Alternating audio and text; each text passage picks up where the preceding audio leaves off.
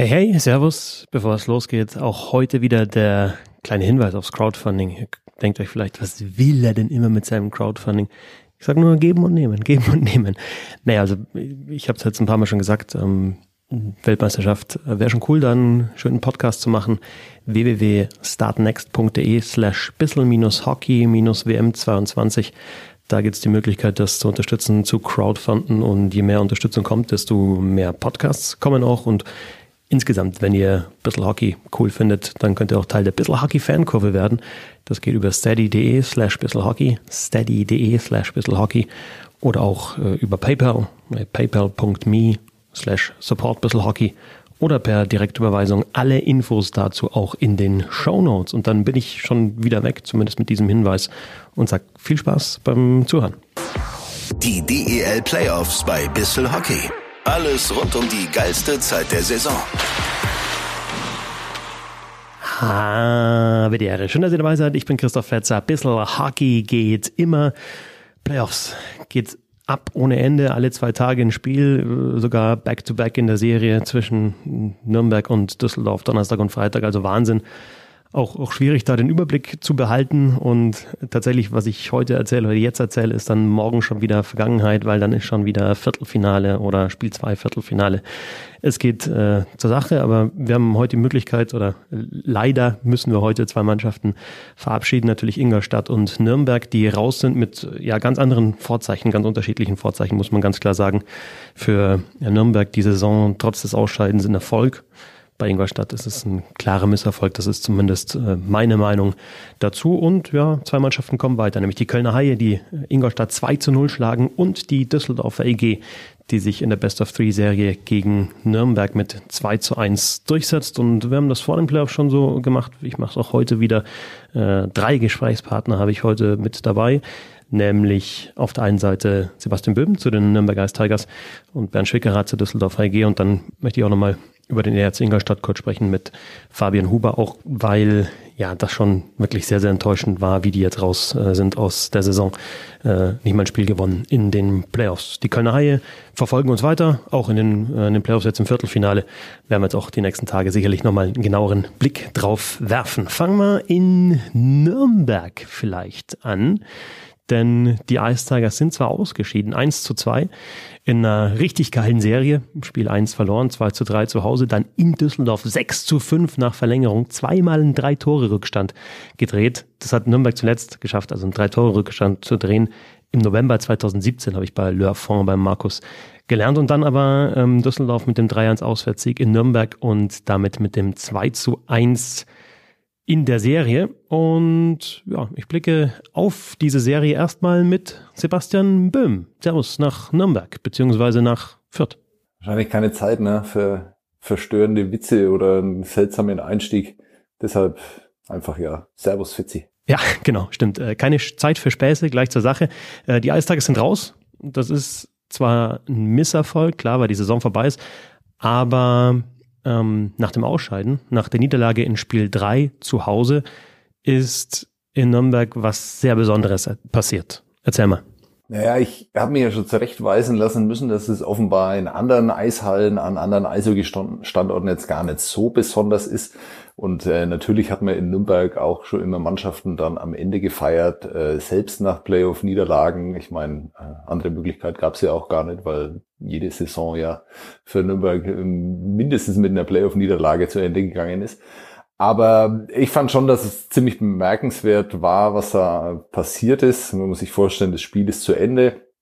Und dann hat es wirklich gute 20 Minuten gedauert, bis äh, die Eistigers Mannschaft dann nochmal aufs Eis zurückgekehrt ist. Ähm, das lag daran, dass es äh, offenbar auch sehr, sehr emotionale Ansprachen in der Kabine gab, für die man sich sehr viel Zeit genommen hat. Und in dieser ganzen Zeit sind wirklich erstaunlich viele Zuschauer in der Arena geblieben und ähm, haben gesungen, dass sie die Mannschaft sehen wollen, dass sie die Eistigers sehen wollen.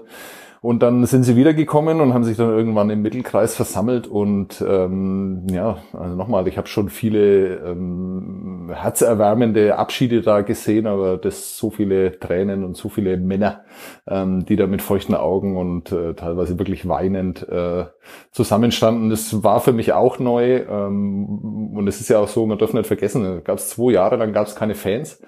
Ähm, dann war es in der Zeit Und damit meine ich jetzt eigentlich auch diese Spiele, die dann halt irgendwie vor 1500 Zuschauern irgendwie stattgefunden haben, mit Maske, mit diesen ganzen Einschränkungen, die es dann da gegeben hat.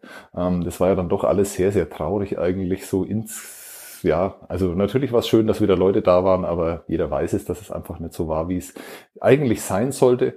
Und ähm, dann ging das sehr schleppend in, in Nürnberg. Ähm, es lag sicherlich an vielen Dingen. Viele Leute wollten da nicht mit Maske wieder zurück. Und dann gab es am Dienstag dieses erste Playoff-Spiel, wo es eben keine Maskenpflicht mehr gab. Und auch da war wirklich erstaunlich wenig Leute nur da. Das liegt natürlich am Dienstagabend. Es liegt vielleicht auch daran, dass es für den Franken etwas zu spontan war, diese Spielansetzung. Aber da waren nur 3400 Leute da. Und äh, dann entscheidet sich am Donnerstagabend nach diesem sehr irren Spiel in Düsseldorf, entscheidet sich kurzfristig, das in 24 Stunden später wieder gespielt wird, beziehungsweise zu dem Zeitpunkt ja eher 21 Stunden später. Und dann sind halt 6100 Leute da in dieser Arena gewesen, was äh, für Nürnberger Verhältnisse wirklich eine sehr, sehr gute, ein sehr guter Besuch war. Stimmung war fantastisch, finde ich, den ganzen Abend über, trotz des Spielverlaufs. Ja, und dann bleiben da locker noch 4000 dann da. Und ähm, das war schon stark und äh, mehrere Leute haben das festgestellt, da entsteht einfach was zwischen dieser Mannschaft, die ja zum größten Teil zusammenbleibt und und den Fans und äh, ja, ich glaube, das war für viele hart, dass es jetzt dann eben am Sonntag oder am Dienstag oder halt in der nächsten Woche kein Heimspiel mehr geben wird erstmal. Das ist jetzt das Emotionale und wir wissen insgesamt natürlich im Sport wichtig, im Eishockey wichtig, in den Playoffs, wie wir wissen, speziell sehr, sehr wichtig. Aber vielleicht mal weg von diesem emotionalen, wie schätzt du die Serie sportlich ein und warum denkst du, hat es für die Ice Tigers nicht ganz gereicht? Man muss da vielleicht mal ein bisschen von den Ice Tigers wegschauen und auf die andere Mannschaft schauen. Ähm, ich habe selber behauptet, dass es keine große Rolle spielt, dass die DEG alle vier Spiele in der Hauptrunde gegen die Ice Tigers gewonnen hat. Ähm, ich muss mich da äh, nicht das erste Mal gewaltig revidieren. Ähm, das hat eine Rolle gespielt. Die waren sehr, sehr gut auf die Ice Tigers eingestellt in den vier Spielen und jetzt dann auch in diesen Playoff-Spielen. Es gab wirklich für mich eigentlich bloß ein Drittel, nämlich das Schlussdrittel in Düsseldorf, wo die Ice Tigers wirklich zu ihrem Spiel gefunden haben. So äh, dieser öffnende Pass hinten raus, dieser Diagonalpass, dieser schnelle, dieses Nachrücken, dieses wirklich ähm, funktionierende System, das man in vielen, vielen Spielen gesehen hat. Das hat man gegen die DEG nur ganz, ganz selten gesehen. Ähm, konnten ihre Schnelligkeitsvorteile, die sie vielleicht über die ganze Mannschaft verteilt äh, haben, konnten sie nicht ausspielen. Und dann gab es eben eine Sache, die einen gewaltigen Unterschied gemacht hat. Äh, die DEG hatte Daniel Fischbuch, der absolut dominant war in allen drei Spielen, acht Punkte insgesamt gesammelt hat. Also man kann das auch auf diese althergebrachten Statistiken reduzieren. Ähm, das war einfach sensationell, was, was der gemacht hat. Für mich jetzt auch nicht überraschend. Der Mann kann Spiele übernehmen, der kann Spiele dominieren, der kann auch Spiele entscheiden. Und ich finde, er hat äh, diese gesamte Serie, ähm, hat er den Unterschied gemacht. Also ich glaube, äh, das lässt sich wirklich auf einen Spieler dann reduzieren. Ansonsten aus Eistigers Sicht ist es einfach so, dass ähm, diese Playoff-Belastung und dieser Druck, den sie sich ja wahrscheinlich auch selber gemacht haben, bei all der Lockerheit, die ich ja auch immer wieder beschrieben habe, dann einfach vielleicht noch ein bisschen zu früh kommt für diese Mannschaft. Ähm, ich glaube aber, dass die da sehr, sehr viel mitnimmt ähm, dann für die nächste Saison. Dann gib uns doch noch bitte einen kurzen Ausblick, was bei den Ice Tigers passieren wird jetzt äh, über den Sommer, was vielleicht schon passiert ist in der Mannschaft und wie das Team 2022, 2023 dann aussehen wird. Naja, gar nicht so viel anders. Und das ist irgendwie auch was Neues bei den Ice Tigers. Gab es jetzt auch noch nicht so oft, dass man eine erfolgreiche Mannschaft, eine vielversprechende Mannschaft dann auch so zusammenhalten kann. Ähm, äh, also gestern Abend hat Tom Rowe erzählt, so nebenbei, ich glaube, das sind auch immer so Momente, wo der Pressesprecher dann immer so leicht zuckt, weil Tom Rowe das einfach selber übernimmt, dass äh, Chris Brown nicht äh, bleiben wird. Das ist sehr schade, weil er ein, eine Identifikationsfigur ist, aber wenn diese Mannschaft sich irgendwie weiterentwickeln soll, wenn man auf einzelnen Positionen sich entwickeln will, ähm, dann war es irgendwie fast klar, äh, dass er nach einer durchwachsenen, eher schwachen Saison mit, mit sehr schwachen Playoffs dann zum, am Ende leider, ähm, dass er wird gehen müssen und dass man diese harten Entscheidungen treffen muss. Äh, aber ansonsten bleiben wirklich äh, alle Leistungsträger. Sie verlieren absolut niemanden, äh, der dieses Jahr diese positive Entwicklung unter Rowe mitgemacht hat. Viele hatten ja davor auch schon Verträge, also Botnachak, Palett, ähm, die Verteidiger hinten drin. Und äh, ja, und dann sind ja die ersten Neuzugänge dann auch schon durchgesickert. Äh, mit äh, Leonhard äh, bekommt man, glaube ich, ein sehr vielversprechendes Talent auch in, interessant, dass er aus der aus dieser Rasenballgruppe heraus ähm, dann äh, nach Nürnberg wechselt, weil er sich offenbar vielleicht da mehr Spielzeit, mehr Verantwortung, äh, mehr Special Teams Mitwirkung ähm, erhoffen kann. Äh, großes Talent, äh, zweites großes Talent kommt noch, äh, sein Name, der noch nicht veröffentlicht wird, ähm, über den sich die Leute, glaube ich, in Nürnberg aber auch freuen können. Und ähm, ja, also da entsteht was und das äh, kann sich einfach auch weiterentwickeln, weil genau die Leute, die das dieses Jahr mitbekommen haben, die vielleicht auch den Schmerz dieser Niederlage mitbekommen haben, die können dann ähm, im nächsten Herbst wieder neu anfangen, aufbauen da. Und äh, man darf ja nicht vergessen, dass auch vor allem die Importspieler ja alle so allem die überzeugenden Importspieler mit äh, Gregor McLeod, Tyler Sheehy, Nick Welch, dass sie alle so um die 24 rum sind. Das heißt, da ist auch noch großes Potenzial da. Auch das wird auch vonnöten sein müssen. Nick Welch hat äh, sehr, sehr durchwachsene Playoffs gespielt, war zum Teil äh, überragend stark, hat dann wieder äh, einen gravierenden Fehler auf der anderen Seite gemacht. Das liegt halt einfach daran, dass sie auch äh, die Situation neu war für sie. Und zumindest diese drei Spiele können sie jetzt mitnehmen und diese Erfahrung. Und ich glaube, es gibt keinen Grund, warum McLeod, Sheehy und äh, Welsh nächstes Jahr schlechter sein sollten. Also ähm, da passiert einiges und diese ersten Personalentscheidungen, die da neu getroffen worden sind, die sind dann auch schon sehr vielversprechend. Mit äh, Wolfgang Gassner, dem Geschäftsführer, habe ich gestern auch noch länger ähm, geredet und er sagt ja, ähm, Tom Rowe äh, nur voll des Lobes, aber die entscheidende Personalentscheidung war eben Stefan Ustorf ähm, nach Nürnberg zu holen und man muss es ja einfach mal so sagen, ähm, alles, was äh, der Mann bisher auf in die Wege gebracht hat oder auf den Weg gebracht hat, äh, hat bisher funktioniert. Und äh, ja, ich glaube, äh, jetzt kann man den Sommer genießen und dann kann man sich in Nürnberg auf den Herbst freuen. Und äh, ja, sowas gab es irgendwie jetzt dann auch schon länger nicht mehr. Sebastian Möhm, vielen Dank. Schade, dass die Ice Tigers raus sind, sage ich auch deswegen, weil ich den Blog Männer, die auf Tiger starren, sehr gerne gelesen habe, jetzt in den Playoffs. Ich hoffe, der bleibt in der nächsten Saison. Danke dir, Sebastian. Servus, Fetzi. Ciao. Nürnberg ist also raus. Düsseldorf ist im Viertelfinale und da wollen wir natürlich auch noch einmal genauer drauf schauen mit dem Kollegen Bernd Schweggerer. Servus. Ja, guten Tag, Herr Fetzer. Ich hoffe, alles gut. Ja, äh, klar, natürlich immer. Danke der Nachfrage. Bernd, das war ja nur eine Best of Three Serie, in Anführungsstrichen nur Best of Three, aber wir haben jetzt gerade auch schon bei Sebastian gehört, dass die Serie richtig Spaß gemacht hat. Hätte schon ein paar Spiele mehr vertragen können, oder? Ja, drei Spiele sind natürlich sehr kurz und ich kann auch verstehen, wenn man wie im Vorjahr sagt, das ist dann irgendwie nicht ganz fair oder da fehlt noch irgendwas, dass eine Mannschaft weiterkommt.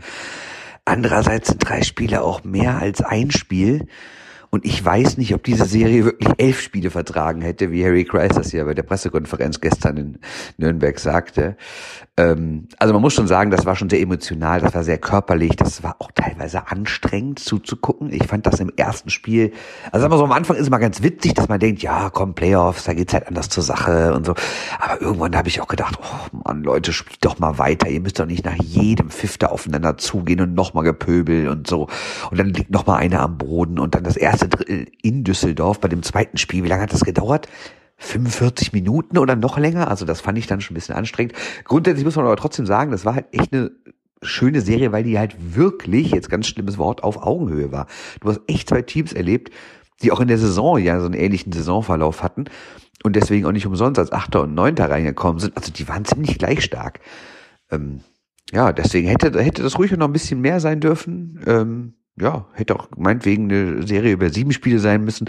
Nur dann glaube ich, wären ja die ersten Spiele nicht so richtig emotional geworden, weil in dieser, in diesem Drei-Spiele-Format weißt du natürlich, wer das erste Spiel verliert, der steht direkt mit dem Rücken zur Wand. Deshalb wird da ganz anders gespielt, als wenn es das erste Spiel von der sieben, von der siebener Serie ist. Und ab dem zweiten Spiel, also ich erkläre ja gerade nur dumme, dumme äh, Nichtigkeiten, die ihr alle wisst, aber ich will mir das selbst nochmal bewusst machen, deswegen erzähle ich mir das jetzt mehr oder weniger selber, ähm, dass man in so einer Best-of-Three-Serie natürlich ab dem zweiten Spiel schon ein Team hat, was äh, vor dem aussteht. Und deswegen sind die Serien dann halt auch anders als so lange Serien. Also zusammengefasst war echt schön, ging hin und her, war jetzt nicht immer das allerfeinste Eishockey, aber es war immer emotional und äh, ja, hätte noch ein, zwei Spielchen auf jeden Fall haben können.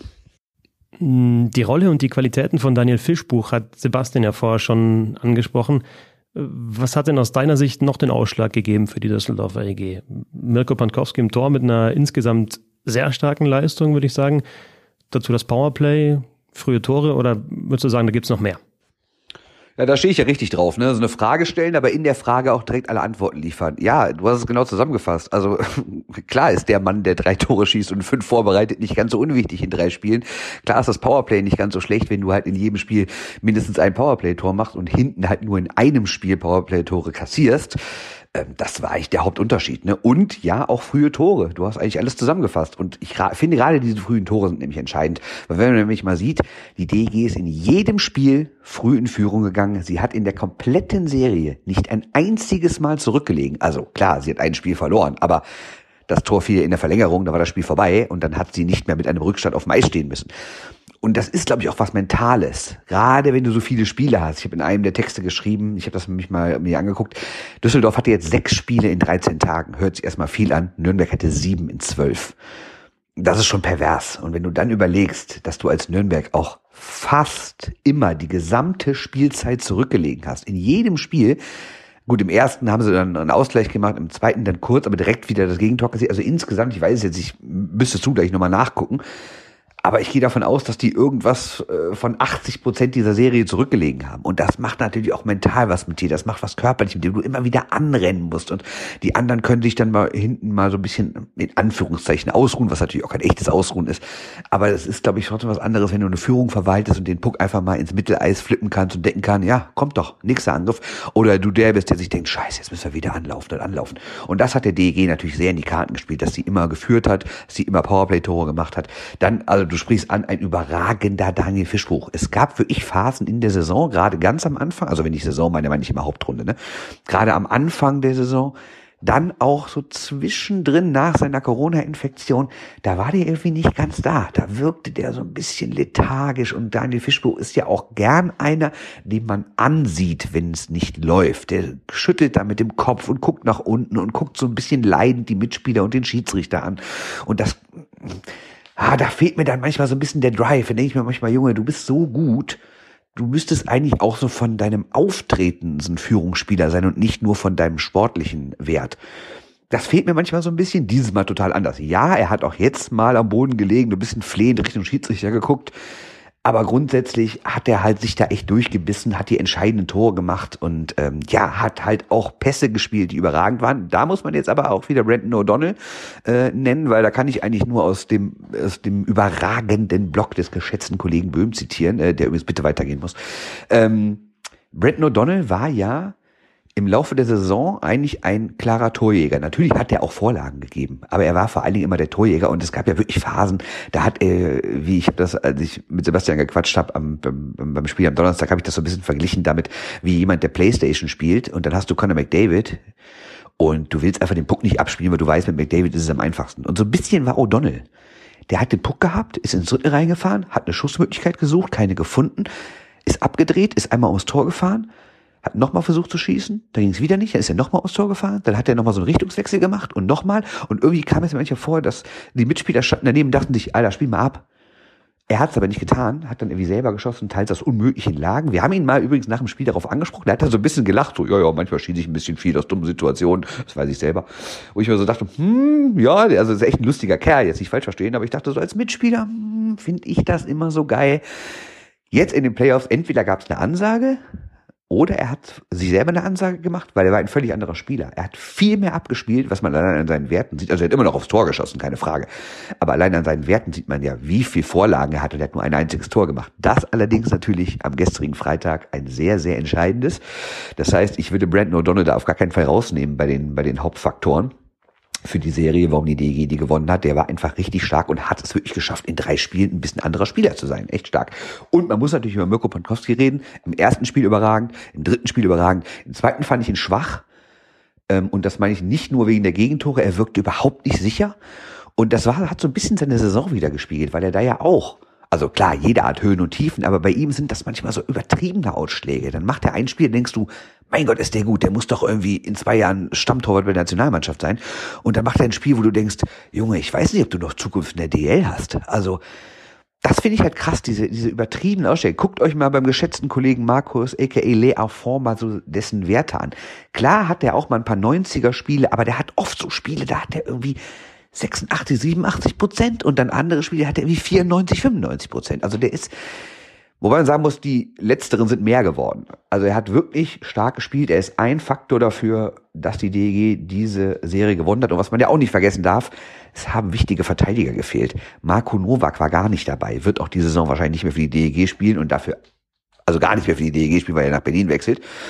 Kai Komiski ist verletzt. Das heißt, wir reden schon über die zwei Top-Verteidiger. Dann hat Bernhard Ebner, der dritte der vier Top-Verteidiger. Äh, der wird in den nächsten Tagen, vielleicht während wir das direkt aufnehmen, ist es schon passiert, Vater. Das heißt, der war auch immer auf Abruf, hatte äh, wie ein Auto vor der Halle in Nürnberg stehen, wäre sofort nach Hause gefahren, wenn was passiert wäre und hat auch während des Spiels in Düsseldorf jetzt am Donnerstag irgendwie immer äh, einem, einem Auge irgendwie das, das Handy gesehen, was beim Betreuer in der Tasche war und es hieß immer, der Anruf kommt, der Anruf kommt, dann muss es schnell los.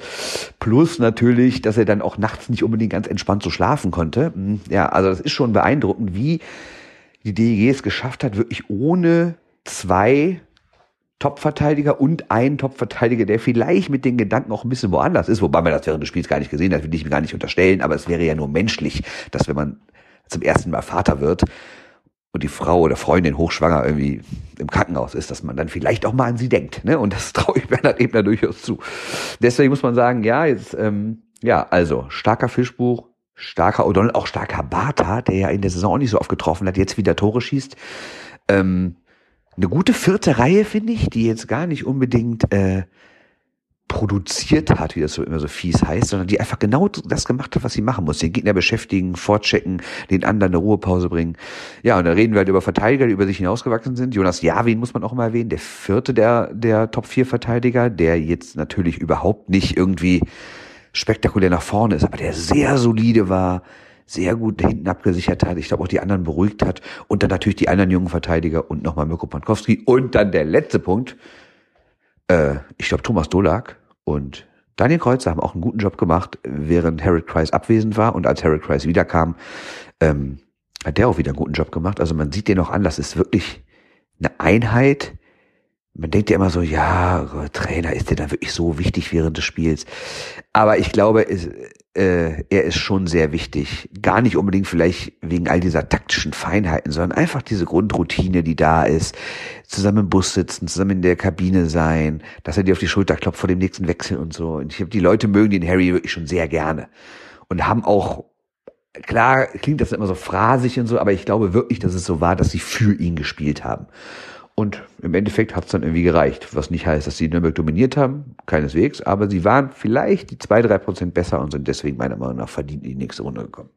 Er ist einfach ein Profi, der Schickerat äh, sagt erst, dass ich mit meiner Frage schon die Antwort gebe und haut dann noch einmal knackige, was waren es, so acht Minuten von, von wirklichen Gründen, also richtigen Gründen raus. Respekt dafür. Ähm, Bernd, im Viertelfinale geht's jetzt gegen Berlin für die Düsseldorfer EG.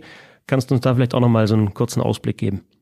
Ja, der Ausblick ist schwierig, weil ich habe vorher schon gesagt, äh, die, es bestand ja die Möglichkeit, entweder gegen Berlin zu spielen, falls man weiterkommen würde, oder gegen München. Und auch wenn ich Berlin in dieser Hauptrunde für eigentlich das stärkere Team halte, habe ich von Anfang an gesagt, also der DEG, äh, wenn die gegen München spielt, da wird's ganz, ganz bitter. Also bitter nicht, aber ganz, ganz eng. Weil ich finde, München ist einfach so eine Maschine, ne? die rollt einfach über die Mannschaften. Und irgendwie kann so eine DEG gegen so eine Mannschaft wie Berlin, obwohl die nicht schlechter ist als München, kann die irgendwie mehr gegen die bestehen. Ich meine, Düsseldorf hat nicht umsonst dieses Jahr zweimal gegen Berlin in der Hauptrunde gewonnen. Gegen München einmal okay, aber dafür hat sie jetzt am Ende auch 0 zu 6 zugegeben. Das war kein 0 zu 6 Spiel, was so die Chancenverteilung und Schussverteilung und sowas angeht. Da lief auch alles für München und nichts für die DEG, muss man da auch so mal sagen. Trotzdem haben die natürlich hochverdient hier gewonnen. Und ich bin mir relativ sicher, dass das nicht so eine lange Serie wird. Ich traue der DEG echt was zu, Grad was den Einsatz angeht. Und jetzt hast du ja gar nichts mehr zu verlieren. Also selbst wenn du hier jetzt dreimal mit 0 zu 5 abgeschossen wirst, wird niemand mehr sagen, das war eine schlechte Saison, weil allein ins vierte Finale zu kommen. Allein in die Playoffs zu kommen, war ja schon super für die DEG. Jetzt ins vierte Finale, dann ist endgültig alles gut. Aber gegen München wird es natürlich extrem schwierig, weil München rollt natürlich, wie es immer so heißt, die kommen wirklich in Wellen und die haben ja vier überragende Reihen. Also als die München zum letzten Mal hier kurz vor Ende der Hauptrunde hier in Düsseldorf gespielt haben, war irgendwie Yasin Elis in der vierten Reihe und sowas und äh, ja, was willst du dagegen tun? Die kommen halt immer wieder, das ist ja quasi so, die, die haben ja per, quasi permanent im Verhältnis zu anderen Mannschaften eine erste Reihe auf Mais. Und da sehe ich jetzt halt das große Problem mit den Verteidigern, weil Novak wird nicht zurückkommen, Komiski wahrscheinlich auch nicht. Das heißt, du hast jetzt Ebner und Jerwin als einzige Topverteidiger und Ebner, wenn das Kind dann bald mal kommt, weiß ich auch nicht, wie der so schlafen wird in den nächsten Tagen. Ähm, deswegen, ja, ich bin da schon sehr skeptisch. Andererseits, was soll's? Ein Spiel kann man irgendwie immer klauen, vielleicht sogar gerade das erste, weil die München jetzt eine Woche nicht gespielt haben und die DEG ist sehr im Flow. Ist natürlich auch direkt unten geblieben nach dem Spiel in Nürnberg am Freitag. Andererseits muss man sagen, das wird jetzt auch langsam alles ein bisschen hektisch mit vielen Spielen. Ich glaube aber, wenn die DEG eine Chance hat, dann jetzt direkt im ersten Spiel, weil die München dann so ein bisschen eingerostet sind und die DEG vielleicht noch diese totale Euphorie von diesem Spiel mitnimmt und dann vielleicht kannst du auswärts gewinnen, fürs Einzel in der Serie und auf einmal kommen die Münchner ins Überlegen, weil sie denken, hm, ist ja doch nur eine Fünf-Spiele-Serie. Das ist meiner Meinung nach die einzige Chance, die die DEG hat. Wenn sie allerdings am Sonntag gleich verlieren wird und dann am Dienstag zu Hause ist da nicht gut startet, dann, ja, dann wird es wahrscheinlich so laufen, wie die meisten Leute erwarten. Trotzdem würde ich sagen, eine schlechte Saison war das bestimmt nicht. Also, das ist schon sehr beeindruckend, was Nicky Mond, Harry Kreis und alle hier aus den echt schmalen finanziellen Möglichkeiten dieses Jahr gemacht haben. So, Herr Fetzer, das reicht jetzt auch, ne? Mal sind mal gut. Tschö. Tschö. Und vielen Dank natürlich. Bernd Schwickerath war das zur Düsseldorfer EG. Und dann haben wir natürlich noch die andere Serie, die andere Serie in der ersten Playoff-Runde. Köln gegen Ingolstadt. 2-0. Köln gewinnt das Heimspiel mit 4 zu 3. Ja, es ging ja in Köln los. Und gewinnt dann auch das Auswärtsspiel in Ingolstadt mit 3 zu 2 nach Verlängerung und zieht ins Viertelfinale ein. Trifft dort jetzt auf Berlin, den amtierenden deutschen Meister. Wir haben vor der Serie mit Tobias Bonk gesprochen, Tumbe Bonk, der ja schon gesagt hat, da sind ganz gute Chancen da. Im Viertelfinale sieht er dann nicht mehr so große Chancen. Ja, mal schauen, wie sich jetzt die Haie auch steigern können in dieser Serie. Ich finde, sie haben halt einfach ihr Eishockey, das sie spielen, haben sie gut aufs Eis gebracht. Sie haben Fehler genutzt bei Ingolstadt. Sie waren konsequenter vor dem Tor, ähm, haben auch ein bisschen mehr Tiefe im Scoring gezeigt und ich finde so ein bisschen das letzte Tor, ja, das war die doppelte Überzahl in der Verlängerung. Querpass von Matsumoto und dann vom Schlittschuh von Jobki geht die Scheibe dann über die Linie. Das war irgendwie so, ja, ich finde aus Ingolstädter Sicht vor allem bezeichnend für die komplette Saison. Also so scheidest du aus mit so einem Tor. Wobei, wenn Köln so ausgeschieden wäre, hätte ich das ganz genauso gesagt. Aber Köln hat jetzt im Gegensatz zu Ingolstadt sich eben ins Viertelfinale gespielt, gekämpft. Sie sind da und Ingolstadt ist halt raus. Und über die Ingolstädter will ich jetzt ein bisschen sprechen mit Fabian Huber von unter anderem der Eishockey News. Servus Fabian. Grüß Gott, Fetzi und äh, hallo nach Sachsen. Du bist gar nicht in Bayern, habe ich gehört heute. Ja, genau, stimmt. Leipzig ist es geworden an diesem Wochenende. Bin am Montag aber wieder zurück im schönen Oberbayern. Ähm, zurück auf den Boden der Tatsachen ist der ERC Ingolstadt und ich stelle jetzt mal eine These auf. Es gibt zwei Enttäuschungen in dieser Saison.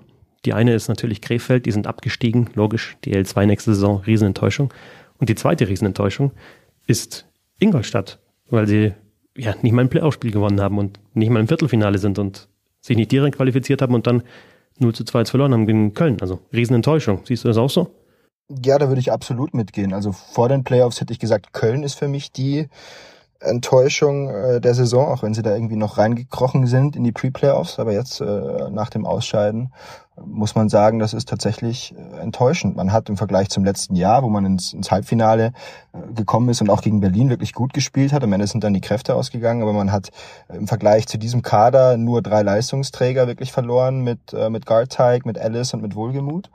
Und wie du sagst, man hat, wenn man rein aufs Papier sieht, eigentlich einen Kader, der in die Top 6 muss. Das, das will man auch in Ingolstadt. Und äh, vielleicht kann man auch sagen, das ist ein Top 5, Top 4 Kader ähm, von der äh, Tiefe her, von dem Talent der Einzelspieler.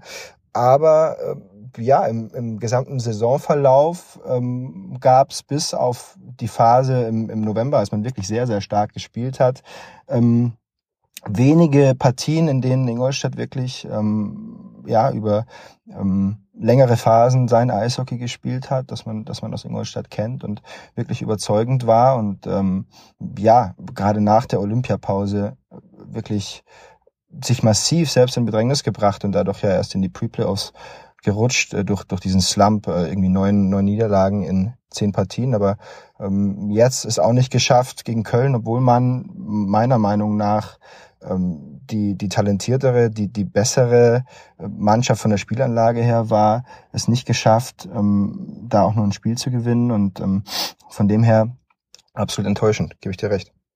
Es ist jetzt sicher schwer, nach so einer kurzen Playoff-Serie die Gründe zu finden, aber du hast ja jetzt gerade selber gesagt, dass Ingolstadt selten konstant gut gespielt hat. Was sind aus deiner Sicht die Hauptgründe für das frühe Saison aus? Ja, ich würde sagen, da muss man irgendwie äh, unterscheiden zwischen externen und dann äh, letztlich ja internen Faktoren beziehungsweise spielerischen Faktoren in den einzelnen Spielen. Also es gab äh, zwei Ursachen, die von außen einfach jetzt auf diese Pre-Playoff-Serie eingewirkt haben, die man in Ingolstadt überhaupt nicht als Ausrede nehmen will, aber die, und das sagen alle, natürlich Einfluss gehabt haben auf diesen Verlauf ähm, der Serie. Also unabhängig davon, dass man nicht den Anspruch hat, in die Pre-Playoffs zu gehen, aber das getauschte Heimrecht hatte sicherlich Einfluss auf, auf den Verlauf der, der Serie. Ähm, wenn man gesehen hat, was in Spiel 2 in Ingolstadt los war, ich habe so eine Stimmung seit sechs, sieben Jahren nicht mehr erlebt.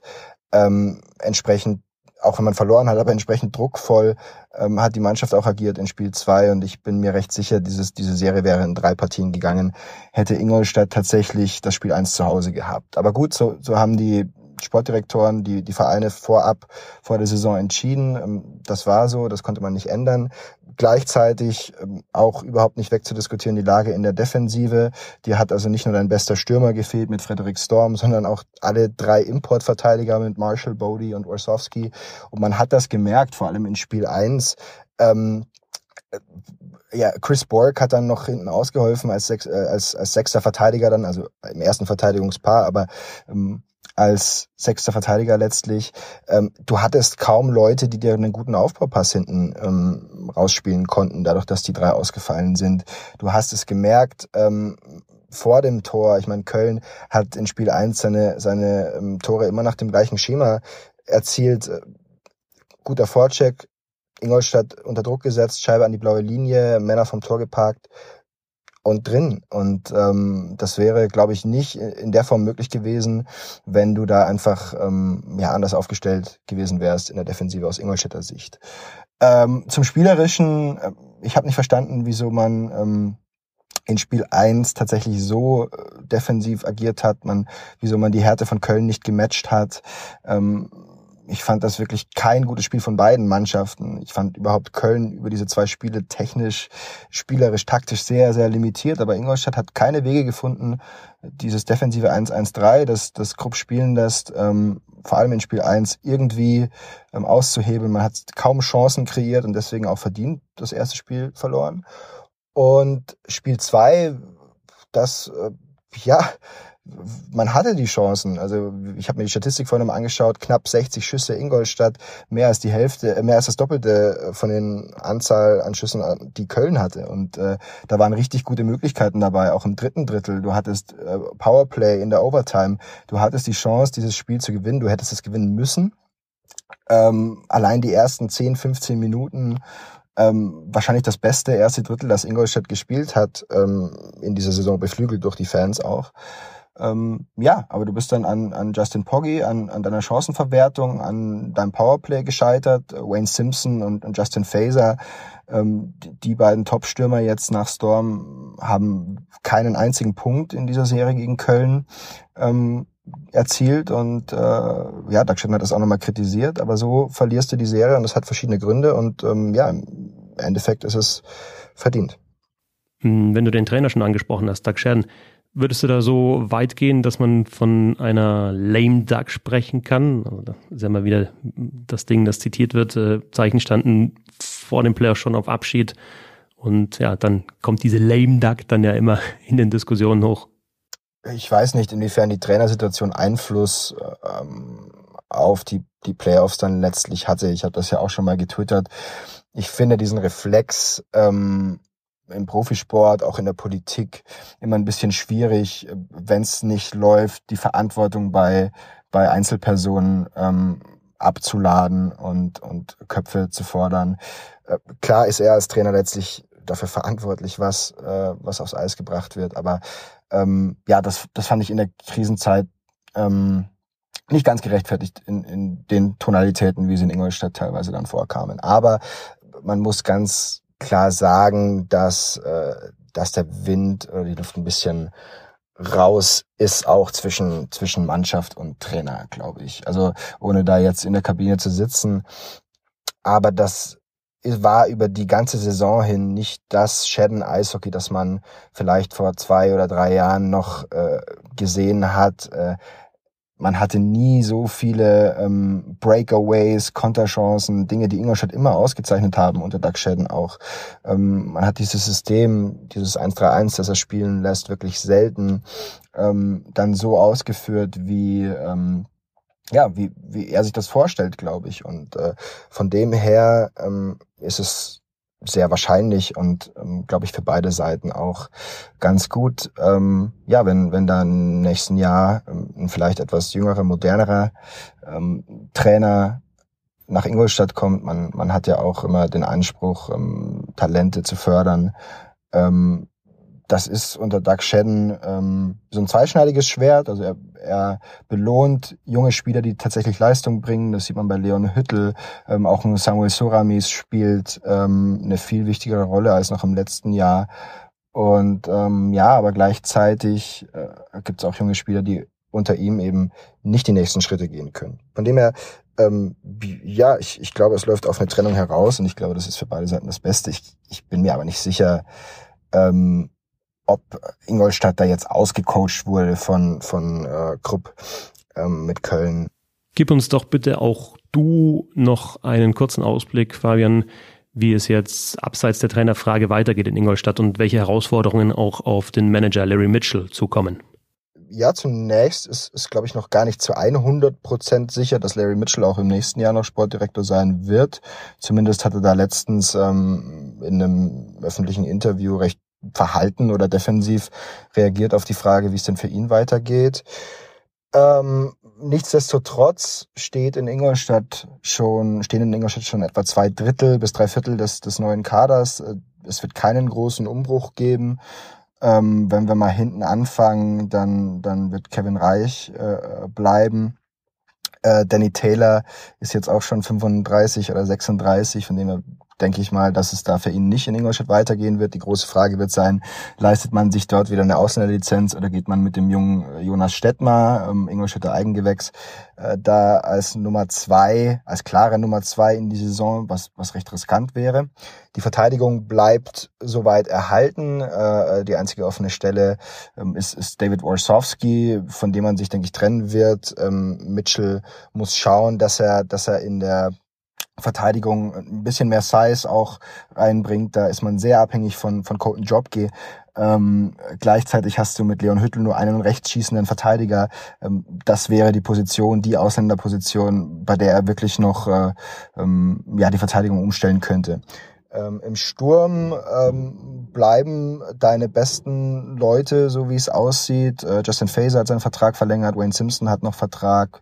Das gleiche gilt für Daniel Pieter, ähm, Frederik Storm. Äh, die Zukunft von Borg äh, ist noch unsicher. Der denkt über ein Karriereende nach. Äh, mit DeFasio ist man sich auch noch nicht so richtig einig. Der ist recht enttäuscht gewesen, dass man mit ihm unter der Saison trotz äh, über 20 Toren, ähm, muss man sagen, äh, kaum gesprochen hat. Dementsprechend hat er mit anderen Vereinen vorverhandelt.